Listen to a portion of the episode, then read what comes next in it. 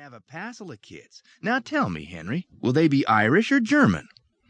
Henry thought for a moment and said, both, I guess. All right. Now say my son marries a French girl. What's their child? I see what you mean.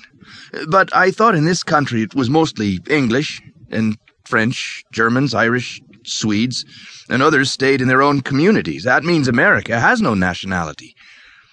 That's probably true for the first or second generation, but sooner or later that German boy is going to fall for that cute Irish lass, and there goes the farm. The old folks don't like it, but in time nobody will know who they are. Just a blend of many nationalities. Know what I mean? No caste system like in England. The only caste system I've seen here is what you make yourself. I guess I've a lot to learn about this country. You will. And if you get down around Atlanta, look me up. And Henry, try to lose that English accent. Henry thanked the soldier again and started walking toward Williamsburg, some 30 miles along the rutted dirt road. Brisk traffic of loaded military wagons passed each other going in opposite directions. Henry stepped off into the dogwood and pines to avoid the horses. Ash and birch were dropping their leaves and soon would face the bareness of winter. The colorful floating leaves impressed him with their orange, yellow, and red colors. He felt the late October chill, but knew it wouldn't get as cold as northern England. This year had been a disaster for him, and he hoped 1782 held better promise. He pulled his collar up and trudged on, stepping out of the way of another wagon coming from behind. The driver was intent on the road, and Henry jumped on the back, riding the rest of the way in bouncy comfort. He slid off the wagon as it passed a series of stores in Williamsburg and looked up the street. He thought the town looked well-maintained since the last time he was here, passing through with Cornwallis's troops. Their stay had been brief, knowing Lafayette's patriots were close behind. That was when they moved on to Yorktown.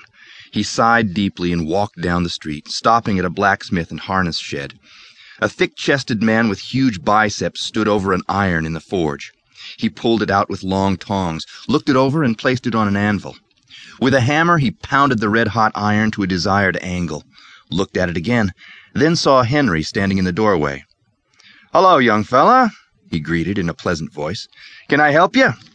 Henry spoke slowly, trying to disguise his accent. "I wondered if you need any help. I need a job." The man put down his hammer and stood straight, rubbing his back, his leather apron snug around his waist. "A job, huh? I suppose you're just out of the army. You boys sure showed those Britishers a thing or two.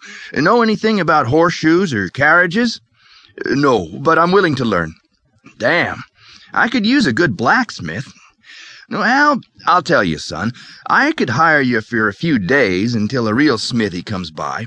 I'm low on coal. You can use the wagon out back and get a load at the station for me. Store it in the bin and keep a supply by the forge. Then you can work the bellows while I heat the iron.